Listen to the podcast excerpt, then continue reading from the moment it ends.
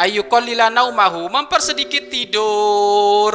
Masya Allah santri, di mana-mana bikin saksi tempat tidur.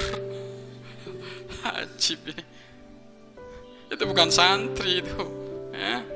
Malam yalhiqhu dororin fi badanihi, selagi tidak membahayakan kepada badannya. Kurangi tidur selagi tidak membahayakan badanmu. Wadihni, dan kecerdasan. Karena gini juga, nah kalau ternyata kurang tidur ya juga nanti sakit, ngedrop. Kalau sudah sakit ya kecerdasannya nggak seimbang sudah. Sakit suruh ngafal-ngafalin ya nggak bisa, nggak nyambung. Maka tetap kurangi tidurmu ya, tapi tetap dalam sebatas wajar. Apa di situ batas wajar nih disebutkan? Wala yazida, dan jangan bertambah, jangan menambah seorang murid fi naumi, di dalam tidurnya, fil yaum, dalam sehari, wal laila, semalam, ala thamani saat 8 jam.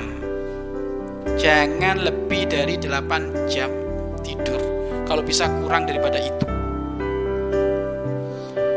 Wahwa thulutsus zaman, karena 8 jam itu ya sepertiga waktumu. Sepertiga waktu, bukan 24 jam. Sepertiganya 8 jam. Habib Abdullah bin Muhammad Baharun itu beliau tidur sehari semalam hanya 4 jam. Habib Abdullah. 8 jam itu bayi, bro.